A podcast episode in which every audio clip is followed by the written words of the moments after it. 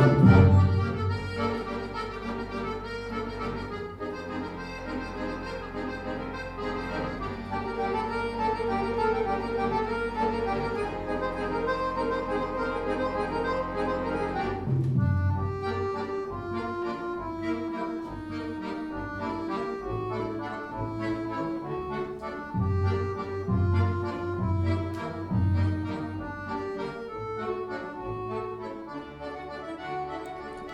Columbo on command? I don't think so. Because we made a joke about about being the ana- we we just made a joke about the anime Columbo and about you being the anime Columbo. I think so. It would Well, be really good assured, if you just I'm gonna had lean that. into it, but the fact of the matter is, the only thing I know about Columbo is that he does the thing where he walks away and he's like, "Oh, and one more thing." That that's basically it. English, isn't he? No, he's not English. no, he's like he's like He's from New York. Brooklyn. Yeah, he's oh, like oh, so he's Brooklyn New Yorker. ass. Okay. Yeah. Yeah.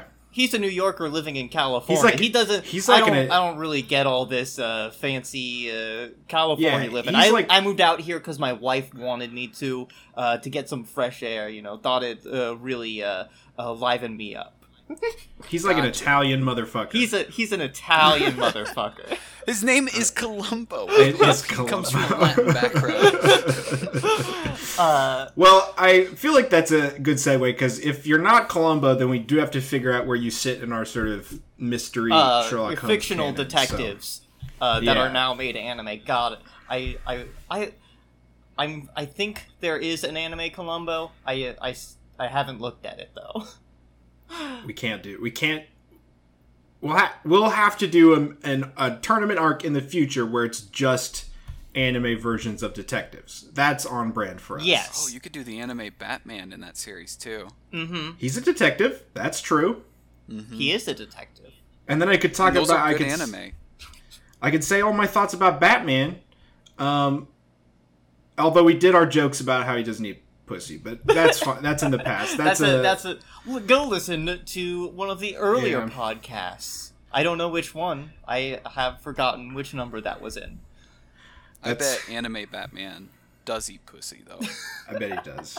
I bet he does. Like it's his job. We can't. We've already done this. We've already mined this well. We have to. We have to tell people what they came here to see. This is an anime podcast, obviously. Yes, this is an anime podcast.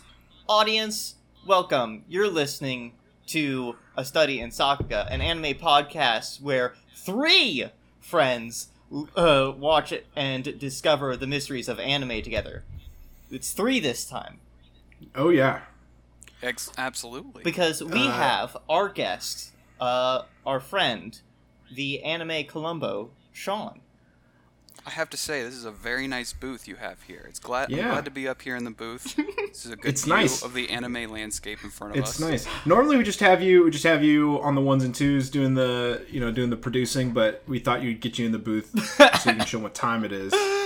Um, by the way, uh, that is the the sonorous voice of uh, our anime Sherlock, Lexi Tucker, uh, and I. Oh my god. Oh my god! Right when I was introducing, let me do that again. Uh, that is the sonorous voice of our anime Sherlock Lexi Tucker, and uh, my beautiful, charming, and frankly, uh, sexy voice on this microphone uh, is Holden King, and I am your anime Watson, who I've always thought was the more handsome uh, between Sherlock and the whole, you know, the know, whole Sherlock I think pair. I think uh I don't know. He's Why is it agreed upon universally that Sherlock is taller, though? I think that's just That's like bec- stated. I think that's Here's in a- the books.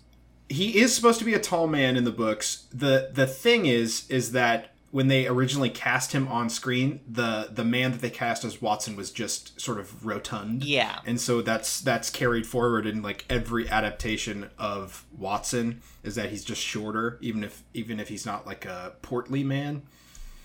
Yeah, otherwise it's just he he's short and uh usually he shows up with a cane. Um Is is Shawn? And I'm so sorry I have to bring this up. It's kind of a dig. Uh, is Shawn the anime Lestrade? I uh, no, absolutely not. No cops. well, Okay, Columbo is a we're cop, kind of- but Columbo is a cop. And also, listen, I feel like we can dance around this all day, but Sherlock and Watson do work with the cops a Yes, lot. they Although do. they do they do make a point to say that they're not very good at their jobs. yeah the the the, the thing is that I, I really don't want to uh, have a direct hand of the uh, the United Kingdom government in a, in this show. I'm not going to. I have I have a solution to this issue. yes. Yes. You see, I have a very particular taste in anime. I don't Okay. enjoy the gross stuff. I avoid psychological horror. I avoid um, any sort of blood and guts stuff. But you know what I do love? Just nice, fun times in after-school clubs. And so I suggest I am the anime monk, Tony Shalhoub. Oh, Ooh, that's good. You're the anime monk. yeah. Fuck, that's good. I love That's that. good. You You- you, That's good. That's good. Tony Shalhoub, good energy. yeah. You know Mhm. you you enjoy a nice orderly um, classroom where you can hang out. I in. do. Yes, Um, I'm so happy. And that makes sense because our show is also a USA original. So. um, All right. Well, everybody who's listening, uh, we have uh, made it through the tournament arc. We've watched all four shows that we've made it uh, our duty, our solemn duty, to get through, explore uh, the mysteries of. And now is uh, your favorite part is the tournament arc, uh, where we get to discuss which of these shows makes it on to the next round, the next season of the show, which we do a deep dive into. Uh, as always, I have not made up my mind beforehand. I've actually thought about it very little in preparation for this conversation. I love how little thought you put into this. I just am. I'm such a good co-host is that I did almost no thinking about the show in between episodes. Uh, You're really just gonna talk your way through your feelings in this episode. Absolutely, that's what the that's what the material is, Shawn. it's it's very fun for me, a person who is constantly thinking about the shows we have watched and are going to watch. Um, it's it's very fun for me that I'm turning these things around in your head, uh, in my head, and you uh, you just uh, blissfully unaware and ig- uh, openly ignoring uh, the episodes. That's it's good for me. Yeah, and and uh, it's it's useful for me not to do any research because it's then like Lexi sets traps for me, verbal traps in the conversation where I'm like, oh, I didn't care for this, and she flips it. She's like, well, it doesn't that make it more interesting then if you didn't care for it? Maybe it's maybe it's good content to Yeah. To uh, have you suffer through a show that you didn't like, and then I have to really re-examine my thoughts. Because I was so sure last season that I was going to pick.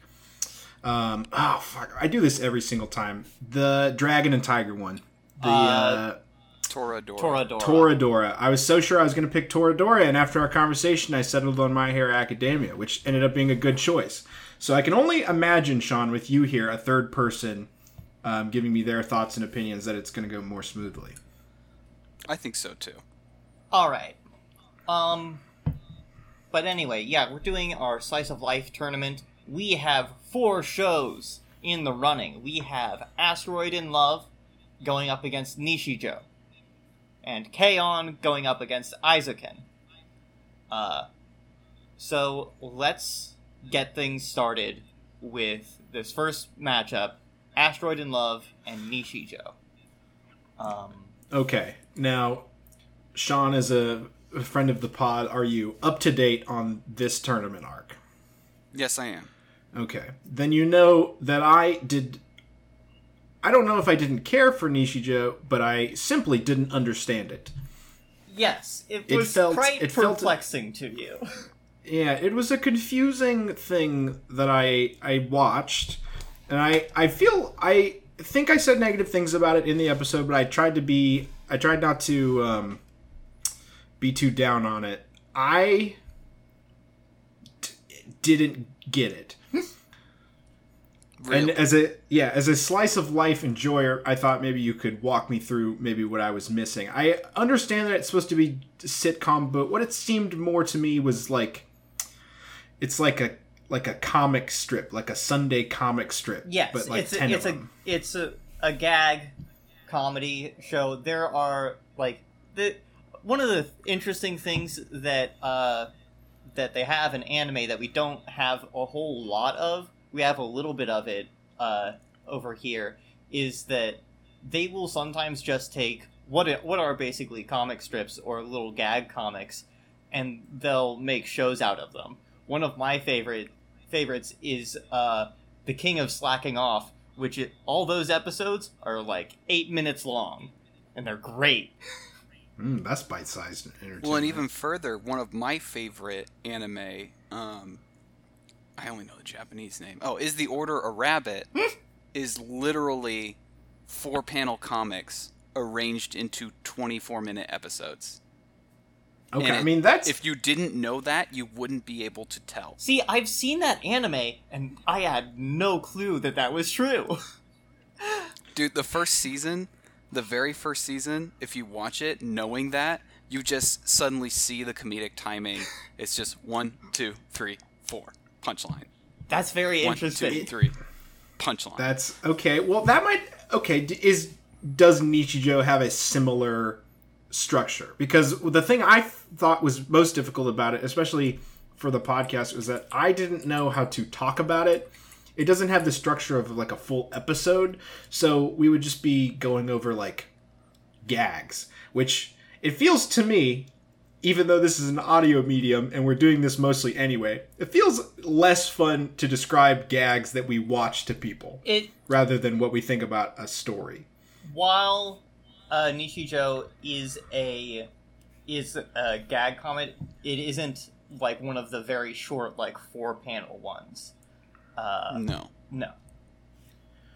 Okay. I think the closest thing that we have in Western animation is to imagine it like a sketch comedy show.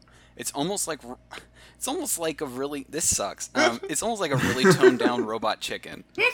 okay. all right, I mean that's that helps honestly. I know Compare the that robot chicken's tone. Yeah. I, I I know that that hurt for you to say, Shawn, but actually that cleared up a lot for me. Well, and further, um, did any of the episodes you guys watched have Helvetica Standard? yes. We we So Helvetica Standard is actually a separate comic strip that the mangaka, the author of the manga, also writes. And so they decided to, when they were making the show, we're going to take um, Nichijou, which is flagship manga, and Helvetica Standard, a thing that's published in a magazine every so often, and we're going to make a show out of. We're going to have both in the show. Yeah. Nichijou They're is even- still going to be the main thing, but Helvetica Standard will be there. Helvetica Standard is also just titled like a Sunday uh, Sunday paper, fu- like a funny pages cartoon. yeah. My understanding is it's a it, it is very much in that vein. It is not long. It is not comprehensive. It is just short gag. Well, so my main complaint with that was one that it was confusing, but two was that the the humor and the art style was overly sweet to me. It's very cute. I, I described it as too cute. It like it's saccharine to me. It like hurts my teeth. Does that make sense when I say that, or am I just am I being a baby about it? No, it makes sense. Their your saccharine comment has actually stuck with me ever since I heard it. Um, but also I really this is personal feelings. I love that saccharine stuff. Give me it. Yeah. It's Uh, I am the same it- way.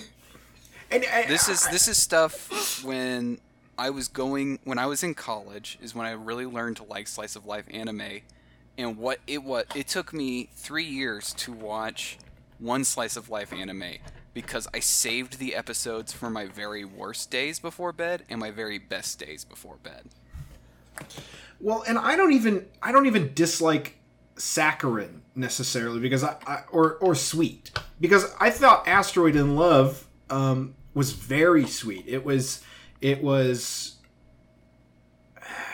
it wasn't it wasn't like it wasn't like overly sweet in the way that I thought Nichijou was, but it was that that's cotton candy, right? That that's a that's a junk food, right? You're seeing uh, cute girls go on dates and learn about science together. Exactly. Where, yeah, and I didn't. I don't. I liked Asteroid in Love. I think I liked it more than I. I think than I did Nichijou. Um, and that one is still sweet. I wouldn't describe that one as saccharine necessarily, but I, you know, they're comparable in that way. Whereas the other two, which we'll get to later, I didn't think were were quite sweet in that way, just because of the way the characters were. Um, Asteroid in Love is very polite, cute girls um, do things with their friends and fall in love.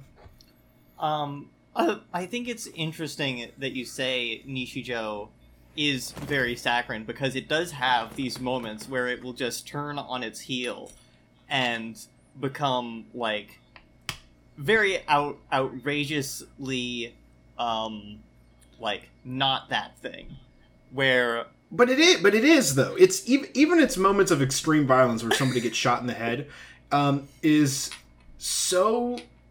It's not even Looney Tunes. If it was Looney Tunes esque, mm-hmm. I I would be like, oh, that's a tonal shift. But it's not. It's it's just a cute.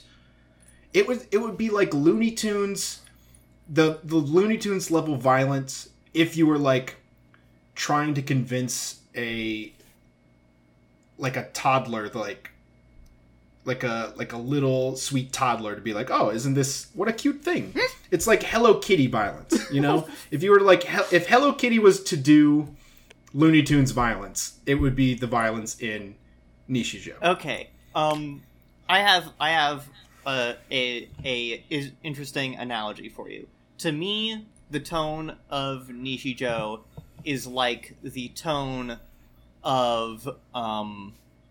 I, I can't believe I lost it in my head. The game where you roll the ball around. monkey ball No. well, that's the only ball-based game that i know lexi Where you got where you gotta collect all the things. It's the bananas yeah monkey ball ah Katamari Oh, Damacy. okay. Oh, yeah. oh those do not op- those do not occupy the same space in my head Oh no, it's absolutely the same space. Oh no, because hmm, I would disagree. I don't. I couldn't elaborate why on why I don't think that. It's But, it's very uh, comfy, but also has like weird like sight gags and like goofy But writing. they're not. But they're not. But they're not weird sight gags. They're cute sight gags. Yeah. yeah, I mean, The- but that's what I'm saying. and That's what I'm I saying. tell you, though. The gags get weirder, but that doesn't matter. That we are looking at the first 2 Mhm. episodes, which are good, which are legitimately good representations of the show. Yeah, and I'm I'm sure if I watched a full season of it, it th- I would be like, okay, this is different in a in a way that I can articulate now. But just on the two episodes I I watched, it is, and I'm really sorry. One, not funny to me. I get I get the humor. It, it is not funny to me, personally. Uh, and whenever they do a joke, I'm thinking, oh, that was cute. Uh, but what I want to think is that was a good joke. That was a good fucking joke, and I don't get that from Nichijou. Whereas I did laugh out loud a couple of times during Asteroid in Love, despite how cute I thought that one was too. I think I understand What- this. What framing do you approach? Um, tell me more about how you what you think about Asteroid and Love, because we have talked about Nichijou quite a bit. Yeah. What are the things that you enjoy about Asteroid and Love? So I liked Asteroid and Love. I liked the thing about the difference between the two is that I liked it better because I had characters with traits that I could latch onto.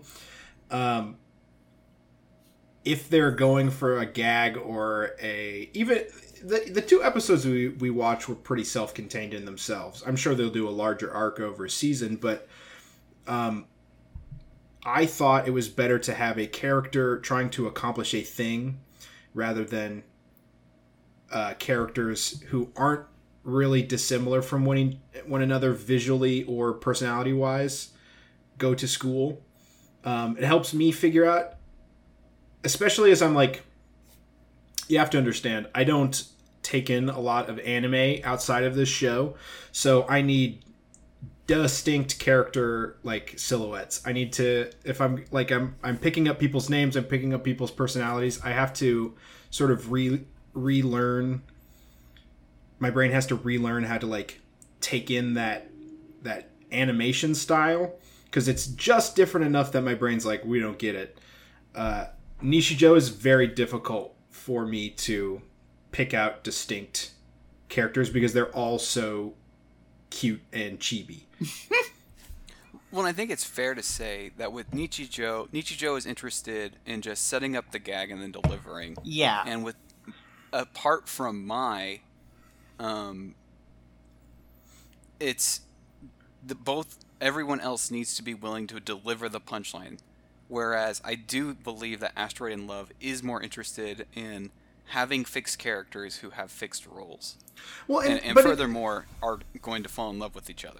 they are gonna deeply fall in love with each other. A lot of I said I've said yearning too many times. It's lost its meaning. But a lot of yearning in that show. It's Um, yeah. But they but they even had sight gags. They even just had gags in that show that I was like, oh fuck, that was pretty fucking good. Like the German the German uh, scientist who just comes up in an episode when they mention his name. It's yeah. he's just in there to do a joke, and that's good. I like I like that. Um, also, I thought that the two main characters of Asteroid in Love were cute in a way that I would really like. Oh, I want to see them be cute more. Like I, they have a lot of nice moments that I enjoy together. you thought that they I had can- good maybe- chemistry. I did. They did have good chemistry. That's a, that's the thing.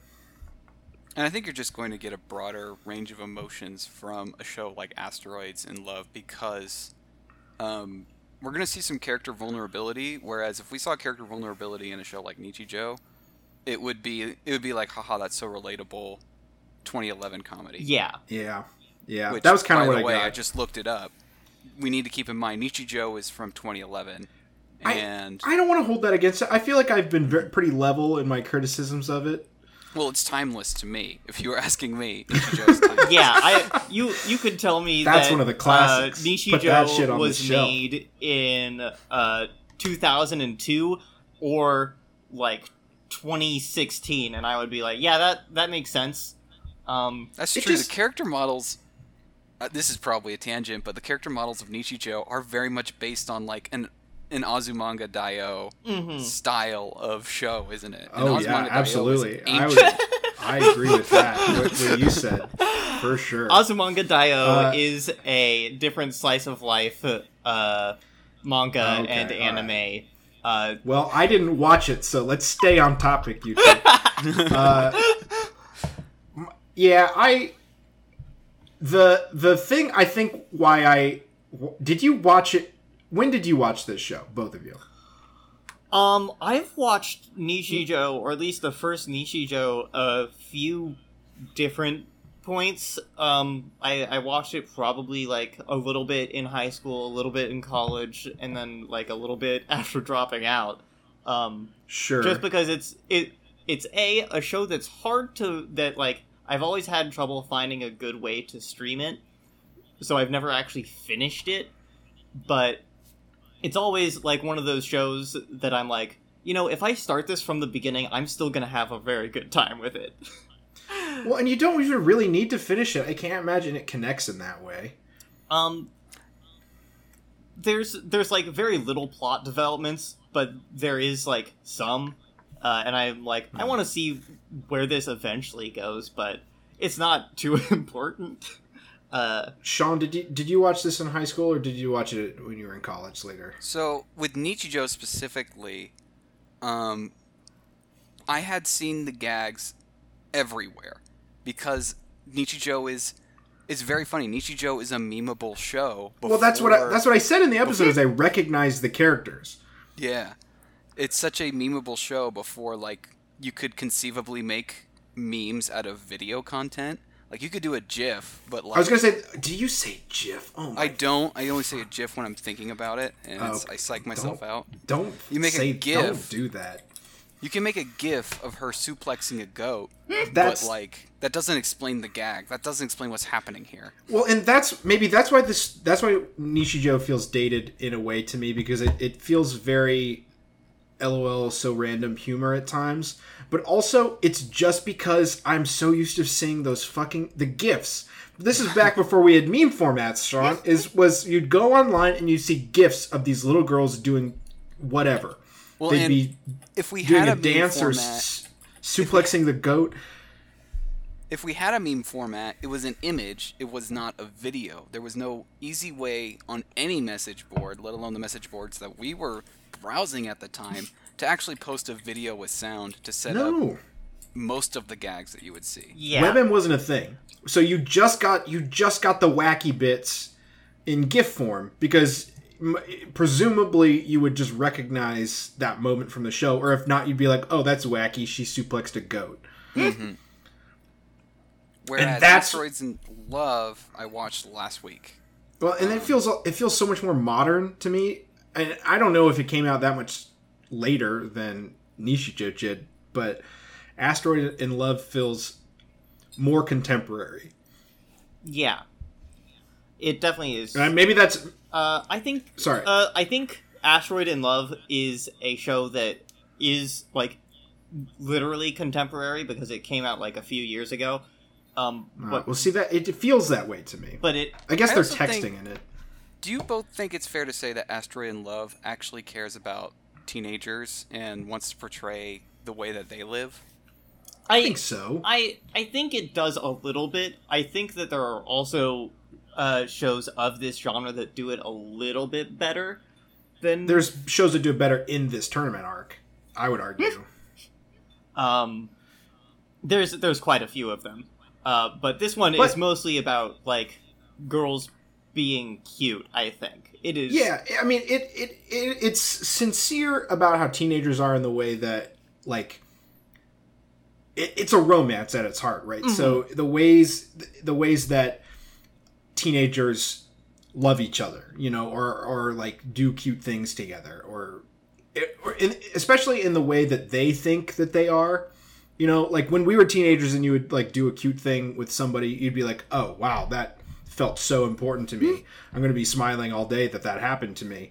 And like you but you would but and that's dumb to say now, right? Like that's what is that's stupid that we said that and it feels like a thing you'd see in a teen movie, but like that's how you feel about it and I feel like it reflects that. That's how teenagers feel about themselves. Absolutely. Well, and and to Asteroid in Love's credit, like because it is going to be a show about um, relationships, it, it not only shows us how the relationship starts, but presumably the show is about how the relationship goes, and we're going to learn about rocks along the way. and we're gonna learn about rocks and stars. I can't believe the the show is called Asteroid in Love and you you specifically called out the rocks that we're going to learn about. an asteroid's rock. I think I, Hmm? fuck off. All right, I'm calling it right now. I sorry to Nichijou, uh, but I, it's got to be Asteroid in Love. I I think it's easier for us to talk about on the show, and I, I think there's a lot more there for me to bite onto. Um, All right, the Bill Nye lesbians make it to the next round. yeah. oh my god! Um, This is break time then, right? We got to take a break in between our, uh, did we take or should we? Should we? we, Don't take a break remember. After so the next ago. round? Okay. Yeah. All right. Well. All right, and let's hear the next round then, Lexi. I'm primed for it. The next round is K-On and Eizouken. All right, this one's a lot tougher for me because I actually really liked both of them. Yeah, these are both uh, pretty dang good shows. We've got an we've got a legit anime classic, and also a modern classic. Uh, mm-hmm. so I this is tough competition. okay. Can I can I can I say which I think is the anime classic and which is the modern classic? Yes.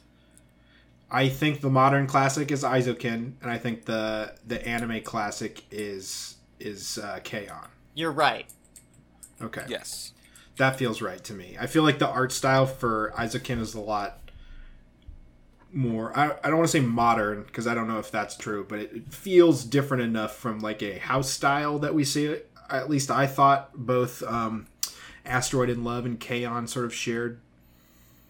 Yeah. I think that's yeah. Well, and, like K-On! is very much. This is this is the style that sells figures. Where Eizouken, I don't think puts up a front that is like you're not going to buy the Nendo of these characters. Is the honest truth. Uh, I would I would buy a Nendo of um. okay. if I if What I is had the money, I would buy uh, a Midori Nendo. Like, believe What you me. is a nen- is a Nendo just like a little figurine? Yes, I'm gonna I'm gonna send a picture of a Nendo to you. I believe the brand name is Nendoroid. Yeah. Okay. Um. All right. Yes. And they're- They're like a Funko Pop, but they actually They're- look good and are very expensive. Yeah. I okay, so I've seen these, right? This is this is like a thing people have on their shelves. Yeah. I haven't seen one in person, but I have seen a lot of pictures of people's shelves, and there's Yeah, a lot what of if anime. Funko Pops didn't look like garbage? and I would say that's a Nendo. Yeah. Okay. It's it's All right. it's the chibi figure, but it's actually good because they actually take time into detailing, and they're like some of them are posable and have like uh, little things you can swap out. So Well, it, it's it's so interesting that you say that this is the style that sells figures, Shawn, because I wonder how much art style direction is based on on that, on for for slice of life animes especially. You're like, this is the style style that people want to see. This is what you know we can market in figures in in merchandise in that way because it's the same for western cartoons too that's why we have like a billion family guy clones is because that's what they can sell Mm-hmm. Well, and uh, the, um, a smarter podcast than us can talk about all of the. It's actually very hard to make an anime in Japan yes, because the norm is that it is not just a studio and a producer. The norm is actually everyone is putting money into it. The studio, the producer, the toy production company. Um, I am watching an anime right now that I swear to God is funded by the camping equipment industry because most of Yuru Camp. that- oh, it, it's gotta be. yes, there's dead ass. One of the objects that they want the most is a Coleman um, camping lamp. it's gotta be it's gotta be then There's well that also, it's really good. There's also I like mean- an open secret that there are anime that are like help partially funded by the Japanese go- uh, government to convince people to make to have babies more. Um, yes. that's so that's so fucking bad that's a literal psyop So it's very, you know, a podcast that is smarter than us could explain to us that all that the way that anime is made is that there's actually several hands in it. yeah.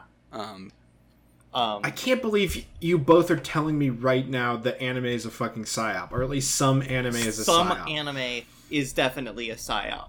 i can't fucking believe it i didn't i had so many preconceived notions about what anime is when we started this show but not one of them let me tell you was that anime was a psyop by the japanese government Holden, you have to understand, we also watch media that is definitely a psyop as well. No, I get that. Well, here's the thing: is when Shawn mentioned that like a bunch of companies have their you know uh, their hand on the steering wheel in, in that way because they're all putting money in. Is you think about the the Japanese media that's made it to Western shores? You think about Transformers. That was all the toy companies. Like, all right, we got we have a toy that turns from a robot into a car. To make a t- make a show out of it. mm-hmm. Well, in Yu-Gi-Oh and Gundam and- Yeah. Gundam. Pokemon was a video game first. Anime came second, if I'm remembering correctly. But Yu-Gi-Oh definitely feels like they tied. Oh that yeah, that was together. okay. The way that actually worked was Yu-Gi-Oh was a was not about a card game. The Yu-Gi-Oh manga is a actually dark, um, gritty death game uh, anime.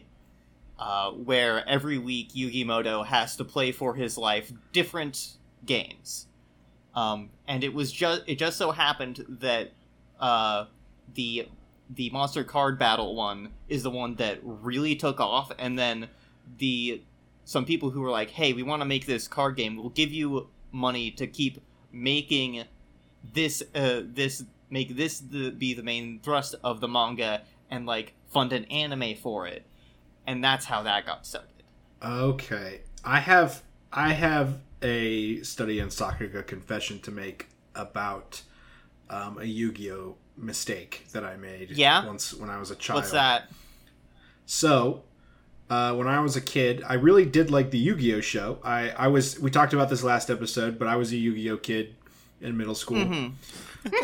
Um, I forgot about that.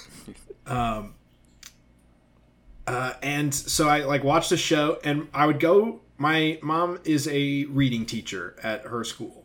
I did not go to her school, but she made sure that when we were home for the summer, uh, we went to the library every single week and we got several books. So one of the books that I got when I was there, I got regular books, but then I was like, oh fuck, there's a comic section, and I was only allowed to get one comic book per week. Which doesn't make any sense to me, but that was the rule. Uh, and they had a Yu-Gi-Oh comic book, uh, what you and I might call now a uh, manga or a manga if you're a purist in that way. Um, I didn't know shit about that. Didn't know what that was. Didn't understand that it was in a broader context. So I took that book home. I read it, and I was like, "This makes no fucking sense." Oh my god, please tell me you I did the thing! did you do the thing? I, I did the thing, and I I uh, realized only after uh, that you are supposed to read it from um, from right to left and not from left to right. So I read the whole book, and I was so confused, so lost. I read the whole thing, and I couldn't understand what was happening. It feels like things went from very high stakes to pretty low stakes. And I was like, I don't really understand what's happening here. I can kind of get the gist of it, but it doesn't seem to be all that interesting. Um, yeah, turns out you're supposed to read it the opposite way, and that was not sort of um, You know, communicated to me at any point. The only way that I figured it out was because the cover was on the back. you know, Holden, in most manga, there is actually a page that says, Stop. You're reading this the wrong way. Yes. Uh, it might have been in this book, but if it was there, I didn't simply didn't read it. Um, so that was my Yu-Gi-Oh mistake. Um, but it's int- it I don't know. It's interesting that it ties in in this way what's marketable because I do feel in the same way that like like um, Western cartoons have a house style, which is that Family Guy style, or comic books oftentimes are accused of having a house style. More DC is usually this, is they have a house style that all of their comic book artists have to sort of replicate to feel consistent. It does feel like these two are of a pair in in a way that Eizouken is not. Um, let me just take a quick look at um, K-On's uh, um, studio to see if, if it is all similar. Uh, Kyoto. So, uh, yeah, yep, mm-hmm. Uh, They're all the same. this is made by KyoAni, Kyoto Animation, um, which actually uh, they do very good work, but uh, very recently they had a terrible fire.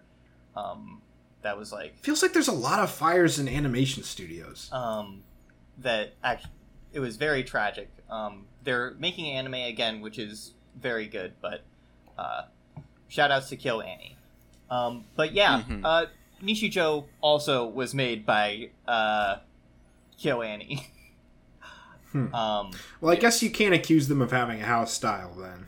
uh, they also made uh, other important uh, um, slice of life works. Uh, the Melancholy of Haruhi Suzumiya and Hibike Euphonium. Uh, He, uh, um, pardon me one more time. Hibike Euphonium, which is a different anime uh, About about, a- a, a- band, but this time it's the type of band It's- that it's a we marching played band. in. It's a marching band. It's a concert band. Yes. It has the- euphonium the in the title, so euphonium. yes, I would imagine so. All right. Well, um, ju- okay. So having said that, just between the the art styles, I actually preferred Eizouken's more, but that makes sense to me because that show is about animation in a real way. Yeah. um, that it only makes sense to have your art style be that sort of it's rougher in an interesting way does that make sense when i say that Um. Yeah. I. I think I understand that. I. I think this. Uh, the Isaac kind of also does a lot of the uh, anime thing of of uh, kind of to express an emotion. Uh, characters' faces will get simpler uh, at times, which is always a, a fun joke. Um, i didn't hate that i thought that was pretty good the studio that made Keep Your Hands Up Off Eizouken, by the way, is Science Saru. Um, I am not. A, oh, yeah. they made Devilman Crybaby. Yeah, this is all. Um, this is all Well- uh, his work, so that makes sense. Um, Well, and when I say rougher, I don't mean like it's less polished. I mean the art style is has harder edges, right? It's got right angles. Absolutely. hmm um, I I don't know. I preferred that art style better. I think. Uh, it's also just uh, it has a bit uh, more diversity in uh, character design, which was a thing that you pointed out. Uh, is Yeah, although I will say, although I will say, K-On was pretty good about this. yeah, K-On did do a good job of making distinct characters. Um, uh, personally, I I really love the uh, the having two characters that basically would look the same, except one wears their uh, wears a headband, and that somehow just changes their whole vibe. Exactly. Yeah, I, it's it's a Shawn. I'm curious what you think about it, but it's a it's a silhouette thing for me. I understand. We joke about protagonist hair Mm-hmm. a lot because it's silly. It the the gravity defying haircuts that people have is is meme worthy, but it also makes whenever you see the guy with like hair that looks like the Eiffel Tower, you're like, oh yeah, that's the Eiffel hair guy. like I remember him. whereas whereas in in um, Asteroid in Love, they have pretty realistic haircuts, which kind of makes it hard to pick out who's who at times. Although I, I do think K-On did a pretty good job of being like, this one's the blonde one. This one's, you know, she's shorter with brown hair. She's got a headband. She's the tall one. What plays bass? um, and and Eizouken is great at this.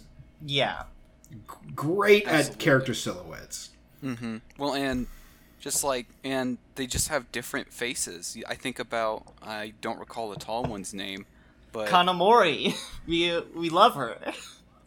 yes, The the one that what looks like Scrafty, the Pokemon stand, we Scrafty. stand a producer king, queen.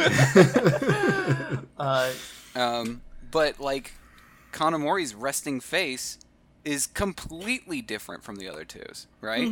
Yeah, and they're they're animated in in different in different and this is the thing is that we can talk about the animation in the show or the silhouette, but the show is about that, right? It can you imagine Eizouken if it was animated the same way as K-On or they had similar arts? It would be nothing. It would be a nothing show.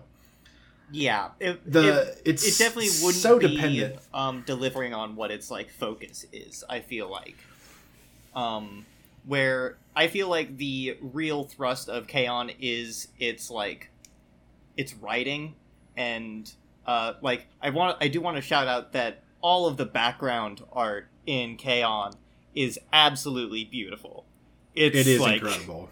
spectacularly de- detailed. It's wild how beautiful that stuff looks. It is. Like, and and The I don't guitar want looks like an actual guitar. Yeah. the attention to detail in K-On is incredible. I don't want to when I say it's got a sort of similar style, I don't want to say it's a bad style or a lazy style. Um, I think we get a lot of that when we accuse, like you know, like a Family Guy clone. We're like, oh, this feels lazy to me. Um, I don't think that the the artwork or the animation that went into either of either Asteroid in Love or K-On is lazy. It's such such good work in those. That said, now, what did you think about? So, K-On is just simply after school. Yeah. Um, does that genre appeal to you? After school club, girls just having fun. So yes, I liked all of the shows about after school fun better than I liked Nichijou, Which is during school fun. which is during school. I guess in a real way, uh, um, My Hero Academia was also during school fun. Yeah. That's just Um, school fun. Yeah.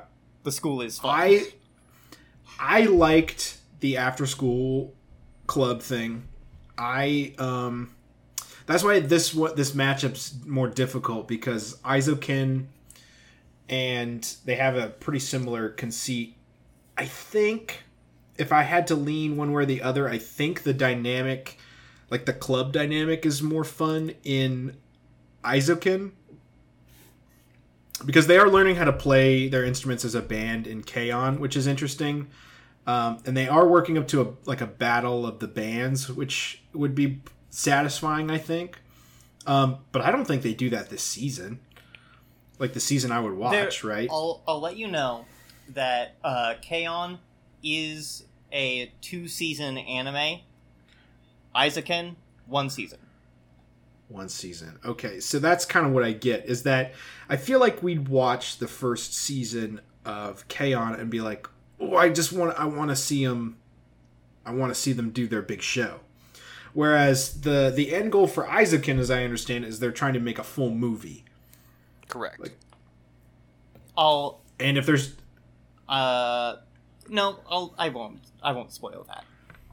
don't spoil it for me. This is not supposed to have any outside information, Lexi. Okay, well, let's hear your preferences then. Which which did you like better between the two of them? Either of you. Um, my preferences lie with Eizouken. Um, this is simply because I love the directorial style of uh, Masaki Yuasa. He just does incre- He gets incredible work from uh, voice actors. He does incredible work from uh, with uh, these uh, designs and uh, helping flesh out what this world is supposed to look like. It's like great stuff. This is like the shit he does. He's great at it, and I love it. Um, It was really good. Shawn? Um, gosh, I'm gonna actually contradict myself from earlier in that I also like Eizouken more, simply because as as cute and as sweet K-On is, there's interesting things happening in Eizouken that we don't know about yet. There is why is their world like this? um, is a is a question I asked myself when I was watching the first episode. Like this, Japan doesn't even look like this. I don't understand why. yeah, everything is so crappy here. It is interesting in that way because you're the show isn't about that. It's No. you know, it's about it's about them doing a club thing, but it so skillfully done in the way that is like, oh, this is this is dissimilar. This is a this is an entirely new city that's beautiful, um, but it's it's not like a place you could live. You know, there it's taking place in this this other world that you want to know questions about. So you you want to know questions about the world building in Eizouken in a way you just don't when you watch K. because K-On, K-On's that that's just our world. like, yeah, that's just I mean, and that's fine. There's nothing wrong with that. It's just it's just a different show, right? Mhm. Like that show is about the friends you make along the way, and Eizouken is about accomplishing a goal with your friends. Well, and and further to just the structure of Eizouken, Eizouken is actively interested in subverting our expectations. When they decide to get in a dragonfly spaceship, hmm. it's like they're we know we know they're not actually getting into a dragonfly spaceship, but we're still going to see that go, right? yeah, Right. And so I just think, if you were asking me for my opinion, I also agree that just Eizouken has more going on in it. As much as I like K-On, as much as K-On would be like a great thing to watch on a tablet just as I fall asleep. um, if I had to pick a show, Eizouken is the one that I want to know what's going on in there.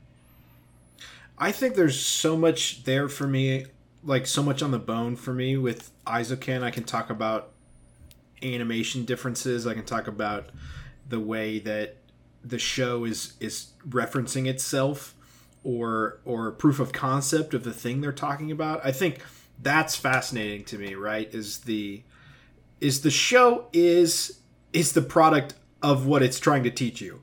hmm It's so you've already it's- identified that there's sort of a meta narrative to Eizouken, isn't there? Yeah, I, that's it's fascinating to me. It's a snake eating its own tail in a in a way.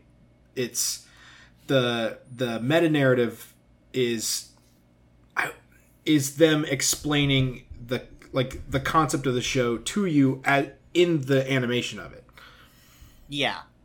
it's uh this this is also one of the things I like about Eizouken is just how powerful uh, it uses visual metaphor to kind of explain what it's all about and like this is a show that is about the power of self-expression through this medium like that's just what it is and in that way it does like very interesting stuff Well, I think it's interesting you say that, Lexi, because it, it's also that's at its core that's what K-on's about too, right? It's it's expressing yourself through the the medium that the show's about, right? In in K-on's case, music. Um, I just think I think you can see the the execution of those things in the construction of the show. It's like in its in the brick and mortar of it uh, and it's in every layer every layer right? It's in the the like foundations in the animation it's in the character design it's in the the story construction in a way that uh K-On doesn't do. Um again not that K-On does it badly i just i think it's it's so top to bottom tight for Eizouken that that might be more interesting for me Have you reached a conclusion, Anime Watson? I think I have. I think I don't. To no one's surprise, I think it's got to go to Eizouken in this this round. all right well Eizouken Did you? I have one last question. Yeah, Did you like K-On? I actually did like K-On. Okay. Um, I again, we talked mostly about what we liked about Eizouken, but I the things that I thought K-On did really well, um, it did really well. It it did a it did a good job of animating um, them playing instruments. It did a good job with the music of the show. Did a good job differentiating characters and why they play what they play. Um, they had very charming characters on that show. I just wish the main character was one of those charming characters. Several weeks ago, I messaged Lexi and I told her if Holden doesn't even like K-On, I'm just going to. die." no, I did like K-On. I just I just think the main character is not uh, boring. I think she doesn't have a personality. I want I want this for her. I want K-On to happen to her so bad so she can get a personality trait by learning to play the guitar. Ain't we all? ain't we all? um, but uh, with Eizouken moving off to the next round to face off against the Asteroid in Love, it is time for us to take a break.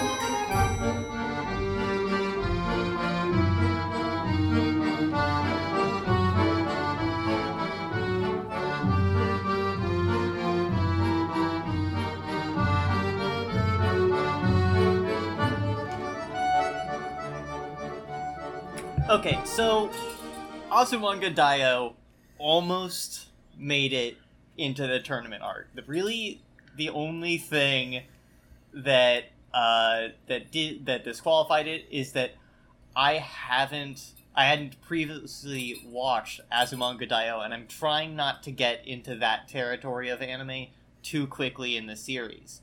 Um, Shows well, who you knows haven't how many of those jokes still land? Like, all right, I'm gonna look up Azumanga Daioh uh, air date uh, because it is truly that old. yeah, it's it's 2002. Um, Oof, oof. But here's the thing: Azumanga Daioh is all is also another show about lesbians. So, um, I mean, could've- in I- a real way, K-On felt like a show about lesbians too. So I don't think you were like stopping yourself. Um, you're right. Also, and you can't also. Eizouken, Eizouken also kind of feels like a show about lesbians sometimes. So it you you kind of just padded it top to bottom. you're just- don't think I don't see you. You're just seeing. You're just. I think you're just seeing things. I do not see uh, the. I don't see the explicit uh, or implicit queer relationships in Eizouken. I think these Well, I- girls just like are friends and There were a couple of moments where I thought about it, but I again have only seen two episodes. so- um They're legitimately mean to each other in that first scene. yeah. listen, I the the Is that affection to you, Holden? the tall girl. Who's the tall girl? Uh uh, Kanamori. Kanamori. Kana Kanamori. I don't. I she's not in this. She's not in this love thing that I have in my Oh. head pictured. Oh. I see. Yeah, she's not She's not part of it. Um, the only love, true love she has is cold hard cash. so good for her. Um. Anyway, we're we're that with that little peek behind the curtain of my my thoughts of and how much I think about and how I go into constructing these uh these uh selections of anime for Holden uh, a bit revealed. Uh, we are back from break. Um, This is the big one. Yeah, This is this the is big the fight. big- This is the battle. Yeah. Two, like, two very interesting shows. Uh, we've got the we've got lesbians in science, and we've got real good animation. So, let's figure this. Out. I mean out. that's that's a it's a good pitch. Can do you want me to tell you how I'm leaning at the moment, or do you want do you both want to give me a pitch? I've done this in the past, uh, Shawn. I, if you remember the first tournament arc that we finished, where we chose um, uh, My Hero Academia, is I told Lexi to give me a pitch of both shows, Mm. and then we could go in and I could choose from there. I'm I'm Is willing this, to would this hear. be a pitch? Would this be a pitch based on what we know, or what we know based on the first two episodes, or is this a pitch based on what You're- comes later? So you're not allowed to tell me anything that I don't know. So only the first two episodes can you spoil like can we talk about. But mm-hmm. you could say like I think you would like this because, you know, what I know it, it does this, which I think that you would like. Or it's a show about blank, which is really interesting, blah blah blah blah blah blah blah. But you can't tell me things that happen in the show. Okay. Let's do it. Let's let's meet him where he's at. Yeah. Let's see. Can you do asteroids in love? Yeah, I can do I can do a bit of Asteroid in Love. I, I've I'll I'll level with you. I've seen eight episodes of the twelve of Asteroid in Love. Um, Mm-hmm. Well, I didn't assume that you were going to. I thought you had watched all the episodes, so I don't. I guess. I guess as anime Sherlock, you should have them all watched when we start. is this Holden?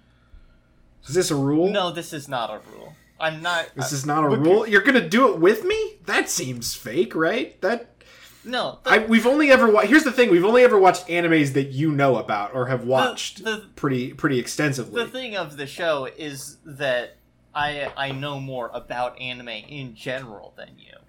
Um, Okay. It just it- we've never watched a show where you don't know how it ends. So I mean it. it it's a it's a slice of life show. I can kind of guess how this one's gonna oh, end. fair enough. fair enough. I guess there's only one way for uh, asteroids and love to end. Uh, with the asteroid hitting the planet, yep, that, yeah, that's wiping it. out all life. Yeah. Uh, unfortunately, uh, Discover All of, this. them, all of them have to do magical girl transformations to stop the asteroid, Armageddon style. And then Sailor Moon. Then it's Sailor uh, Moon. Alan, Alan Mira died tragically in an asteroid a- accident. Yep, that's it. Rip to Sailor Mars, but I'm it. different. It takes a it takes a real turn. Uh, uh, really disappointed. Real bury your gays shit going on here. Uh, I mean, it's buried the whole planet, so what can you do? But it's uh, it feels like a feels misleading from the jump. Uh, by the way, I do want to shout out um, uh, Asteroid in Love's studio is uh, Doga Kobo. They also made uh, uh, Monthly Girls Nozaki-kun, which is a show that Oh. is very good, but didn't get a second season and left everyone on a fucking cliffhanger. Uh, That's a bummer, but that's uh, good to know. So we never put it on our watch list. Oh no, that's that's gonna it'll come up. I'm sure. So far the future. We have to focus on the now, Lexi. You've you've not given me the pitch Uh, on Asteroid the in Love. on Asteroid in Love.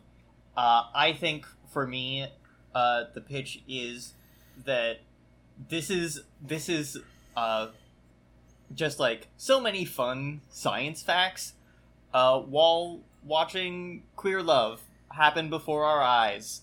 Is like I think that's the only way I can really pitch this show. Is that hey, you like Bill Nye? What if Bill Nye had a story to it? You know, Let me let me ask you this: Do you feel like the science facts that you're learning, you is that interesting to you in a way? I Because I, guess the sell of Bill Nye is that he's giving you the science and doing jokes or or being entertaining in that way. I I don't know if Asteroid in Love is giving me the entertaining sell on the science facts. But here's the thing rocks is not very interesting to me. So I don't know how big of a sell you would need to sell me on the well, rocks. the, the show is m- more space than rocks. Uh, Shawn's favorite part was the rocks. He said so. That's just the part that I remember you you fixated on in the episode, frankly. it's a lot about rocks. We learned a lot about rocks. It's not called rock in space. Um, Are you interested? Would Asteroids in Love, could we sell you on Asteroids in Love based on the fact that Asteroids in Love does care about these high school girls and their relationships to each other? Probably even Yes. more than Eizouken. yeah, because Yes, this is I, that. this is a show that is more about relationships than like the like. I'll say that Eizouken has like lofty goals uh, because it's a show about a medium. Uh, Right. Asteroid in Love is a show that's about these characters. I that would be the thing that sells me on Asteroid in Love, frankly, is that it's a show about you know, teenagers doing teenage things. Right? This is a show about high schoolers you know, going to their club together and falling in love. And that's you I I'm a concept guy. I've always said this is that when you put things in front of me, you're like, this is the concept for that show, and I I say that one sounds most interesting to me. Where the concept between the two shows is Asteroid in Love is girls fall in love and also do science together, which is like a romance novel, right? That's a it's a romance show. Yeah. Yeah. We've always uh, known that we need more lesbians in STEM. Yes. Yes. More lesbians in STEM. Uh, whereas whereas the pit the not the elevator pitch but the the concept for Eizouken is uh, three girls make an animated movie in a a uh, a world that has a cl- had a climate disaster or is having a climate disaster uh, is is like a higher concept sell for me. So I that's why I I I am so fascinated with Eizouken as a as a thing. Um, but that doesn't mean that like the romance or teenage aspects of of Asteroid in Love or like wouldn't also be interesting to me. Yeah. Mm-hmm. Uh, I think the relationship dynamics that uh, that uh, our protagonists have is actually very good, and also I do want to keep playing the game of how many times is uh, Al going to wear pink, white, and blue. Uh, That was that was a good game that we stumbled upon. I got I got one that you didn't notice. yeah. Um, we we simply love to see it. Uh, I also have huge empathy with the um the is it a teacher that likes to grill? Yeah, the, the, the teacher whose hobby is just fucking. she's grilling. out here and she's grill pilled. like, Yeah, Mhm. she's got fucking grill dad energy. Love that for her.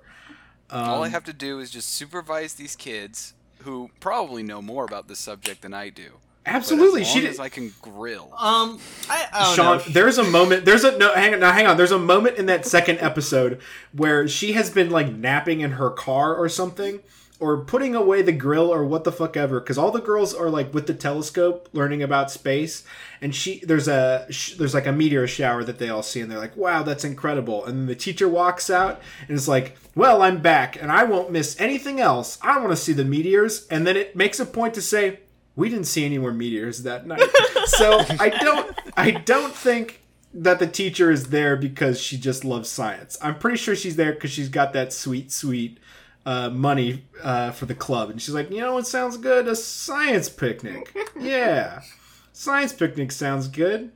Uh, yeah, what's what a club event? Yeah, yeah, we'll do a we'll do a party, and I'll I'll grill for the party. That sounds pretty fun, huh?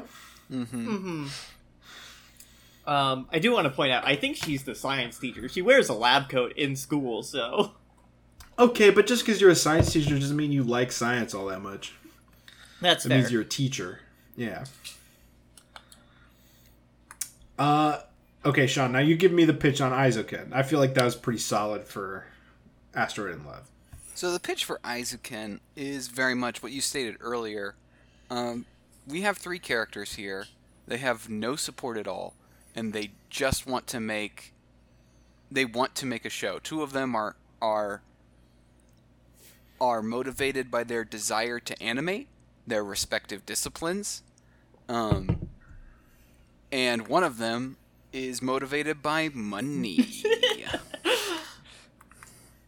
It is a fun dynamic between the two of them because as a um, my who uh, someone who's my fiance has described as a a sort of what's what's a kind way of saying this about myself? A uh, scatter scatterbrained at times artist a a uh, I have often I often fall asleep with like pens or mechanical pencils in my pocket, uh, like in bed, so they just sort of like are in the sheets in the morning, um, because I'm like I'm like drawing I'm like sketching something or I have to write down a note on something and then I just forget to take the pencil out of my pocket. Uh, it makes a lot of sense to me seeing uh, them her the producer having to corral her creative types being like okay back up. Yeah this is all cool but like what's the genre? What are you doing? And they're like that's a big question. We don't know. We just want to draw dragonfly spaceships. And she's like fine. Let's start with something simple. Let's get a desk uh that's that speaks to me in a as a as a um a uh professor type who's like just like doddering around leaving notes on sticky notes that I forget about in the wash.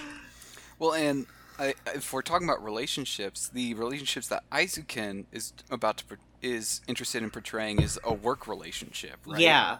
Uh, right. These people are going to be coworkers and co-creators.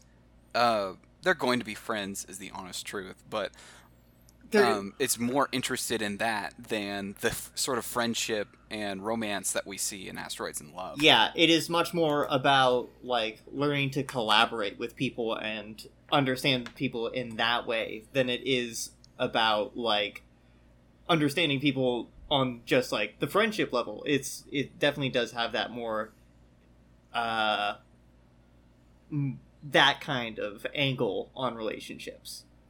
But in mm-hmm. that way, but in that way, Sean, it, it's a. It, you're right. It is a show about coworkers, but in that way, it might be more satisfying seeing them succeed because because they're not just friends who are doing it as a hobby. You know, they're It's absolutely true. Yes. they. I mean, they are friends doing it as a hobby, but they want it be, because they want to do this. This is like the their passion. Where I I I, would argue like- that for. K, like K-On, I don't know, like it might be their passion. A couple of them's passion to play music, but like uh the lady that plays bass in that show, she didn't want to be in a band necessarily. She just likes hanging out with her friends. Does it also feel like, for me, Eizouken, there's a chance that they might blow it in the end? Yeah, they feel they feel very. Lexi told me it's only one season. Yeah. Is that because they don't have a second one, or they're just waiting on a second one? I think it, this was But, just like, a limited series these- thing. Okay, that's that's what I thought. Out It- of all of these shows, Eizouken seems like the only one that is willing to like have their main characters blow it in the end. I could not imagine K-On when they when they get no that's not true if for K-On! if they like get to the battle of the bands i could see them losing but here's the thing about that is that they would still fucking whip ass at their with their band. They'd be incredible. Well, and they would uh, win because of friendship, right? right right. They would win because they were such good friends that learned to play their music together right? Instead of learning like or they would lose but still do a really good job but and it was fine because they were friends you know? Mm-hmm. Eizouken, I think you're right in in that it might not come together in a real way. They might make something interesting, but it could ultimately be a, failure. Um, that's interesting to me too, especially since it's one season. Just a moment. Oh no, it's just us. It's just us on the pod now, Shawn. Do you actually need to meet a vamp or? Oh, this is not. I assume Lexi's going to cut this, but um, in the off chance that she doesn't, um, yeah, now I need you to vamp. Now you got to Okay, vamp just Guess in case. which one of these shows I didn't watch? Okay, I have it narrowed down to a couple. Okay. I think it's either um, Nichijou or I think it's Asteroid in Love. I think it's one of those two. If you had to pick one, which one would you guess? I think it's Nichijou that you haven't watched.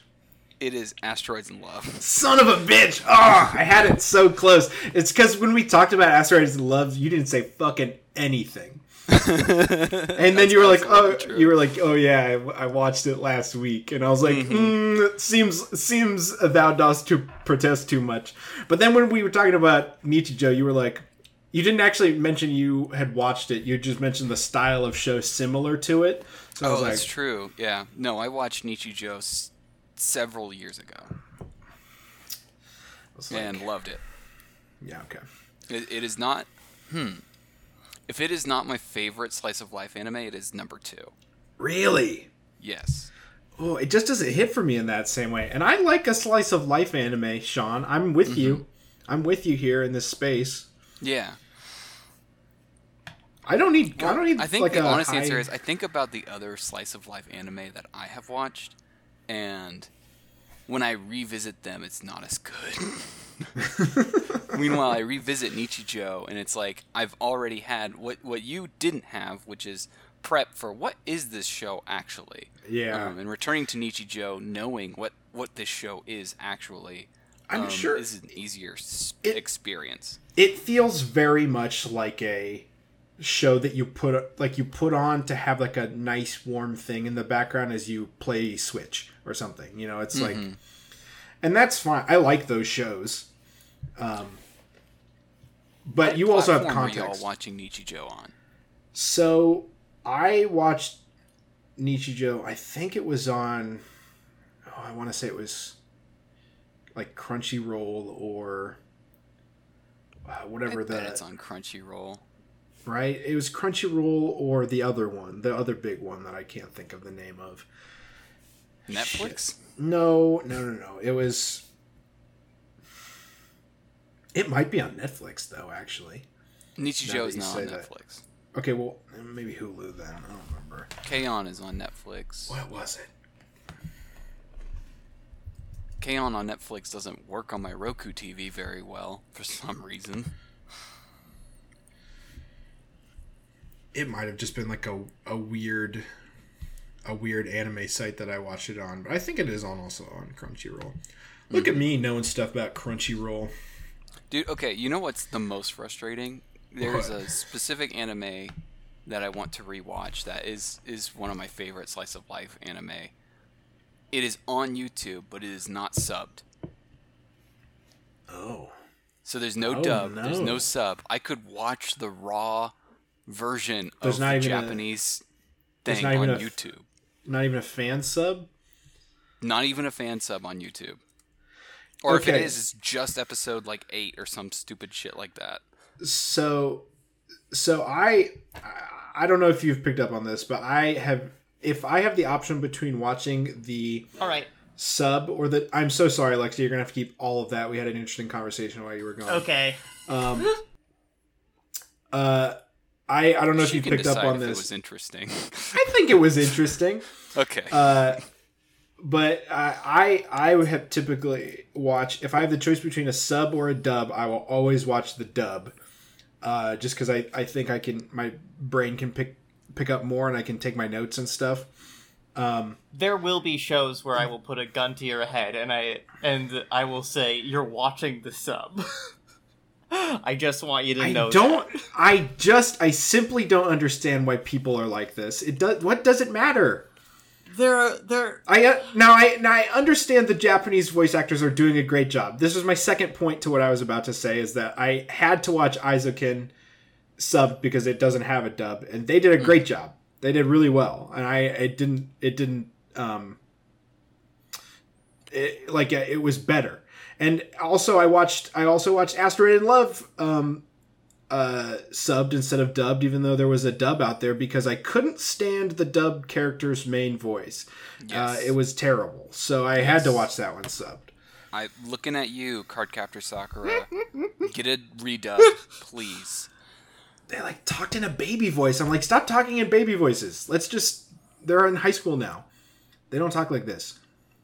Um, but there, there are some like there are just some dubs that aren't up to snuff in comparison to the sub, uh, the sub voice acting is what I would say. It, well, and it's rough too, coming off of an excellent dub for My Hero Academia. Yeah. So Mm. Um, but that'll be an interesting uh, trek for you watching an entire, uh, an entire series subbed, uh, yeah, right out uh, with both these shows.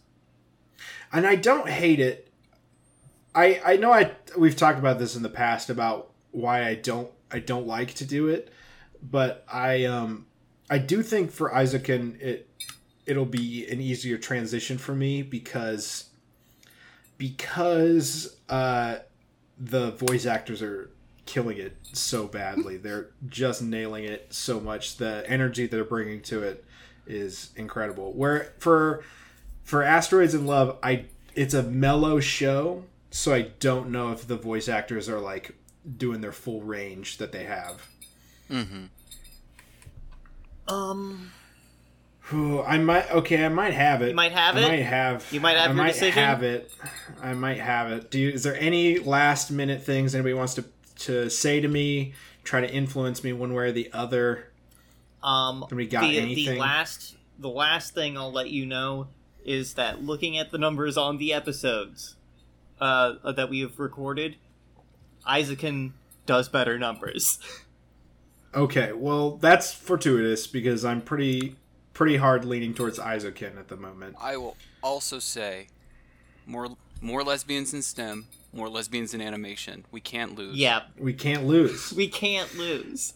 Yeah, I think that's got to be it. I think it's got to be Eizouken, just based off of the conversations we were having in those episodes, and also the conversations we had in this this episode. I I just think there's more meat on the bone to talk about for Eizouken, just because it. This is also interesting to me too because you introduced me to the concept of what an anime does with with My Hero Academia, and we got to talk about like beats and stuff, how they compare to Western media, and now we get to talk about animation styles.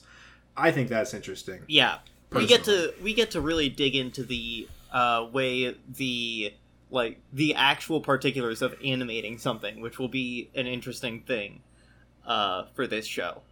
Like, I, there is shit I learned watching Eizouken that Yes, absolutely. Well, that's what all of these shows are doing, right? If we had watched K-On! right, I'm sure I would fucking remember my scales or whatever. Um, but there you have it. Eizouken is the winner of the Eizouken is Slice of Life winner. tournament. Uh, we're going to continue watching Eizouken uh, next episode. and when we get to and we'll go all the way through the season, can I ask how many episodes there are in this this single season of Isaac? There are 12 episodes. 12 episodes. Okay, so that's that'll be 6 6 episodes of Eizouken. Yep. Uh, and uh, then we'll do our, our final thoughts. And I think what we have right now is when we get through Eizouken we go back to season two of My Hero Academia. Yes. Which will be very fun. Um, looking forward I, to that. I'm looking forward, looking forward to that. But for for next time, we are going to do keep your hands off Eizouken, which I am pretty hyped about. I think there's a lot lot going on in the show, and I, I am uh, excited to talk about it. Actually, so yeah, that'll be fun. I just got one more thing, really quick. I took a drink of my beer. Fuck you. I wanted to pose this question since the beginning, which is Does this genre have legs for a Western audience? Um, For a I- slice of life. Yes. I read an article earlier um, that talked about how this particular style, whether it was originally manga or anime, anime, was designed as this is the thing that you come home to relax and watch at the end of a workday or right before bed, and, and that reflects my usage of the medium. Um, and I wonder if that is something that we could see on broadcast television or is it better off staying where it's at where it's it's there for those who seek it out on streaming services Well, here's the thing. maybe doesn't do well Here's the thing. I I know that I have to think that there are people who watch anime who treat slice of life shows as you do, but also in the same way that Holden and Abby treat um treat New Girl. Uh where it's just Yeah, a thing that's on comfort in the background. Mm. We've we've watched it so many times at this point. It's like we'd already know beat for beat what happens, but we love it anyway. You know, it's just got a direct line to what we think is funny. But here's the thing: to answer your question, Shawn, absolutely, one hundred percent. And do you know how I know this? Do you know how I know there's an audience for this type of show? how do you know this Because they're already watching it. they're just watching the anime version. The, all the people in the states that are already watching this, there's an enormous audience for people to watch this in the states. And the reason they're watching anime instead of a Western cartoon, one because they like anime, but two because that's the only place where it exists. If you had a Western cartoon that was slice of life in a similar way, people would fucking eat that shit up. Here's here's as I understand it, and Lexi, feel free to correct me, but as I understand it, the the main reason that people come to slice of life is the comfort aspect of it. Um, but they also it's also especially from the examples you've put in front of me, Lexi, a pretty good place to find a queer love story in a very comfortable setting. Uh, yeah, I, I'd say Hmm. that, that that's true. I'd also say that it is uh, that it is also rife with uh, queer baiting as well. Uh, I'm I mean that that seems true per a conversation that we've had about Japan's views on on queer folks. looking at you, Hibike Euphonium. but but I, I, I do remember I do remember reading a take on on manga uh, specifically, which I imagine translates at least a little bit to anime, is that the reason that um, Western comics, let's say mainstream comics, we're talking Marvel, DC, whatever, are are lagging behind, say manga. Uh, is because, especially in the representation front on this end, is because at any given time you can go to manga and find like 30 different fully fleshed out fully realized stories about lgbtq characters. Whereas uh, if you go to a dc comic you're like oh robin is bi? Damn. Maybe? You're like i don't know. Like I that's universe, it? That's what we got? Um, um you're like not even not even dick grayson but the one who's most by dick grayson it's tim it's tim drake he's the he's by. Wait, are you telling me that Dick Grayson isn't by in canon?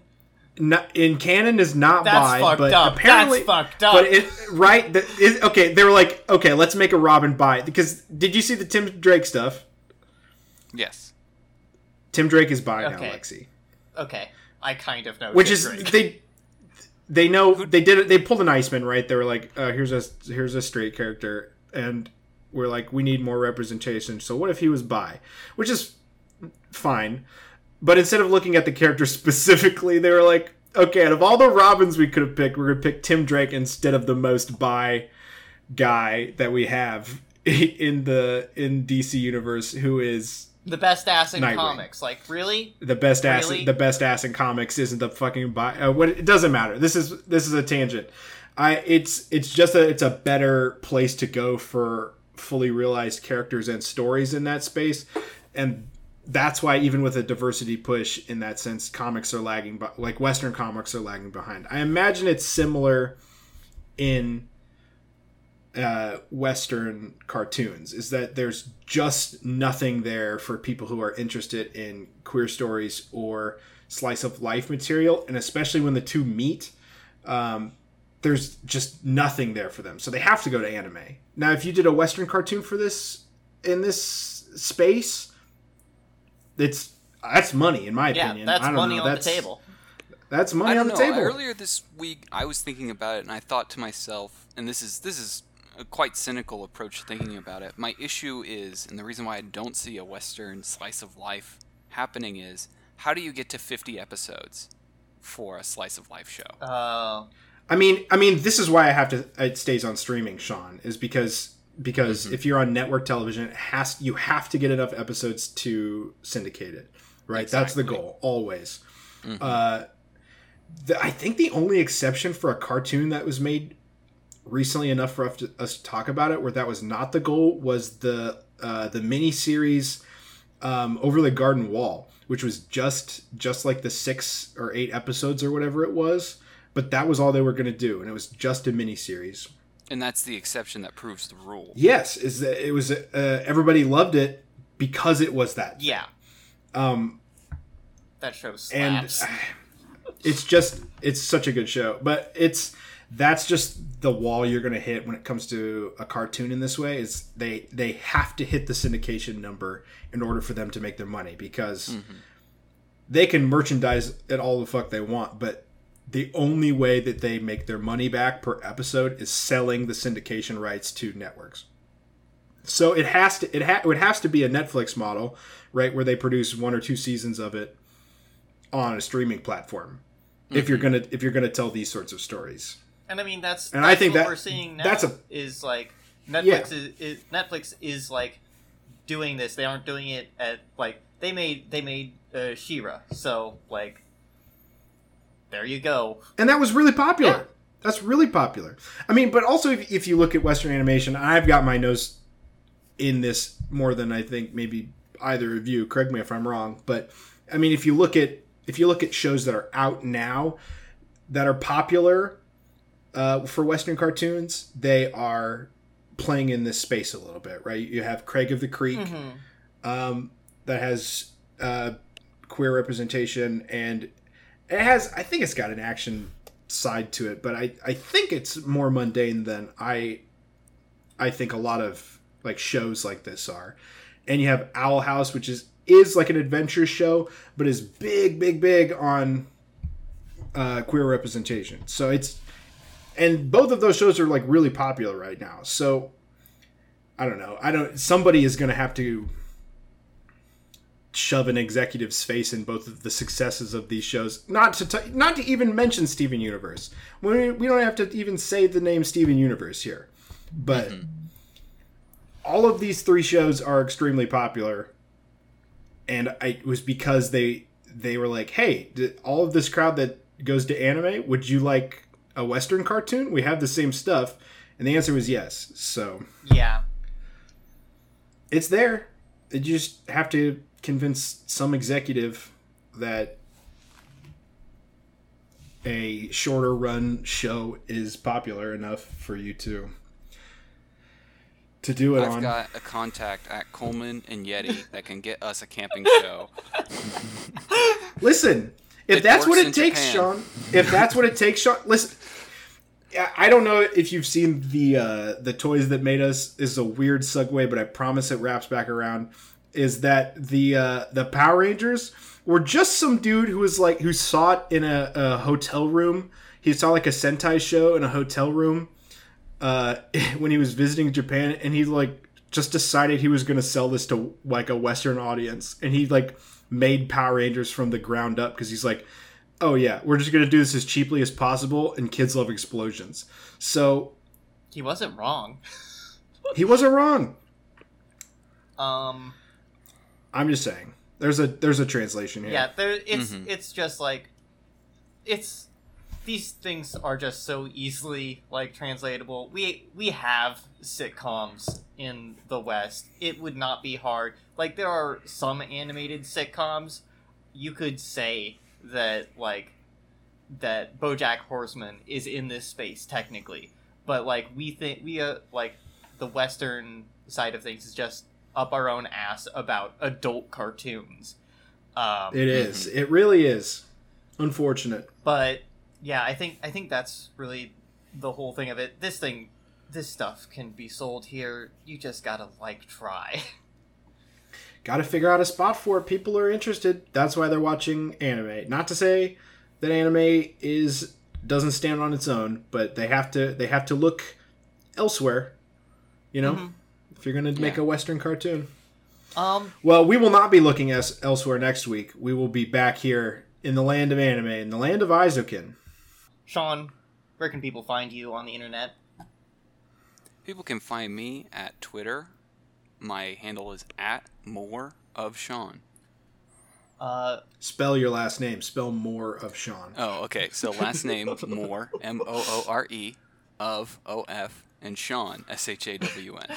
I was going to say there are so many p- places for people to get tripped up in there. I just want it's a scavenger hunt. You just you can do it. um, Holden, where can people find you? Uh, they can find me at twitter.com at not underscore daredevil, Lexi. You can find me on Twitter at Hex of Lexi, and you can find the show on Twitter at Sakugapod. You can also email the show any questions, ideas, uh, Compliments? compliments, uh, shows you want us to put in a tournament, uh, what you think Holden is wrong about in the his tournament eliminations.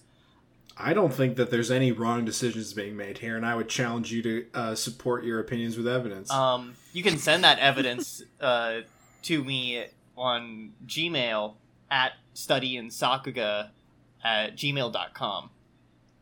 Um, and also, we would like to shout out Rainbow Lithium for making the wonderful portrait art that we use in our logo. Sadly, Sean didn't get added uh, to the portrait art for No, this sorry, episode. we, di- we didn't have Uh, the, the funds to to commission No. another portrait for this one. He's episode. not a main cast member. He's a he's a guest a guest starring, you know, uh, title on this. So I wouldn't want to outshine the both of you on that beautiful art. doesn't get so- you don't get top billing. So I'm really sorry about that. Uh, Plus, it would feel probably a little incongruous. We're both, uh, you know, Victorians dress and you're dressed like Columbo. So, just Photoshop Tony Shalhoub behind the two of you. oh yes, you're the you're the monk of the. I forgot. If you uh, want to go onto your pod catcher of choice wherever you're listening to us right now, and go ahead and leave us a five star review. uh, or just write us a review. That we'd really appreciate it. Um, the algorithm is a fickle bitch, so we have to convince it to knock us up in the on the rating a bit. And we would love to get your feedback, get your positive uh, support, and uh, get us out there for more people to listen to. And uh, with that, we have wrapped everything up. We have studied the Sakuga. We have declared our winner. Uh, give a round of applause to keep your hands off Eizouken. And we can consider this case closed. All right, here's a question for both of you. Why can't I touch the Eizouken? just let me just, just let me get in there. For this next season, I'm gonna get my hands all over that Eizouken. Don't say it like that. Gross. Oh yeah, gonna just pat it down. This is my Eizouken now. Hands off.